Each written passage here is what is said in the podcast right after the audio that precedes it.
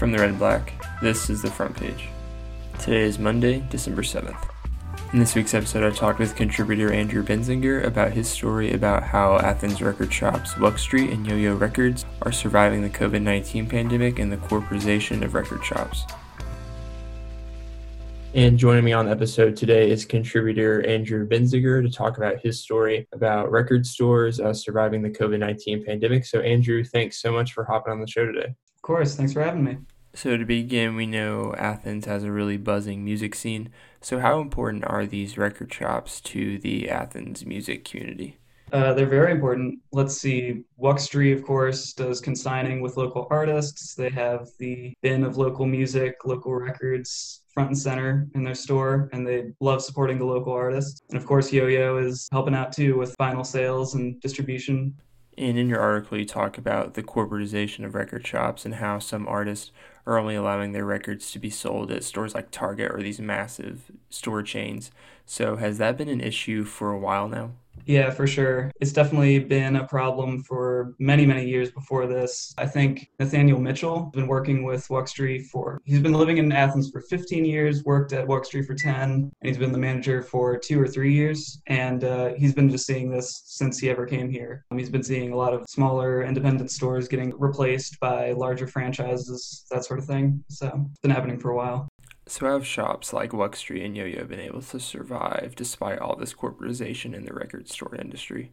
For one thing, vinyl's definitely had a big boom since about 2012. So sales have been really good with records. And like I think I said in the article that 2019 was a big record-breaking year for uh, for Wuxtry, and 2020 was also looking to be that way. If it wasn't for the COVID situation, I think that 2020 would have been even better. But unfortunately, we had to close for two months. So they've been doing pretty good on sales. Unfortunately, a lot of other record stores haven't been that lucky. There was one, forget the exact place and the name, but it was somewhere else in downtown that had to shut down either this year or last. So not all of them have been as lucky. And for 2020, how has business been for these shops? Has it been taking a hit because of the pandemic, or how has business been this year for local shops?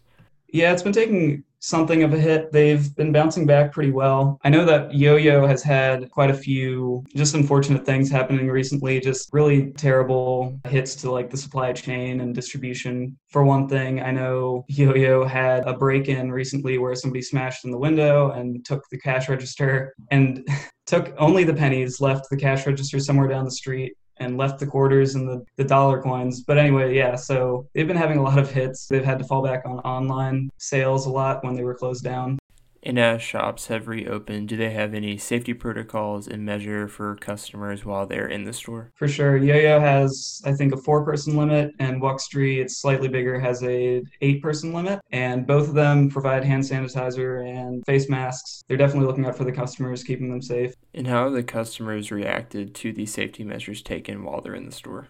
Most people by now are very cooperative, I, I, hear. At first, of course, there's a lot of friction and people not wearing masks, refusing to, and there still is sometimes, but as far as I can tell, most people have adapted to it pretty well. Of course, whenever they have to turn people away at the door, there's some friction there too, of course. For the most part, people, I believe, are cooperating. And from the sources you talked to, did they seem optimistic for their business going into 2021? Yeah, yeah. They both seemed pretty optimistic. I'll say Ploharski, Todd Ploharski was a little bit more, I don't want to say negative, but he, he seems like a very nice guy and a very, he's a very funny guy, but he seemed very down and out about some of the recent things that have been happening at Yo-Yo. So him, not as much, but Nathaniel Mitchell seemed pretty optimistic. Awesome, Andrew. Yeah, thanks so much for hopping on the show. Thanks so much for having me.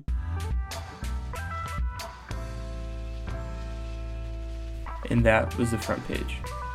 The front page is a product of the Red and Black Publishing Company. This episode was co produced by Drew Hubbard and Andrew Benzinger. Thanks so much for tuning in, and we hope you listen next time.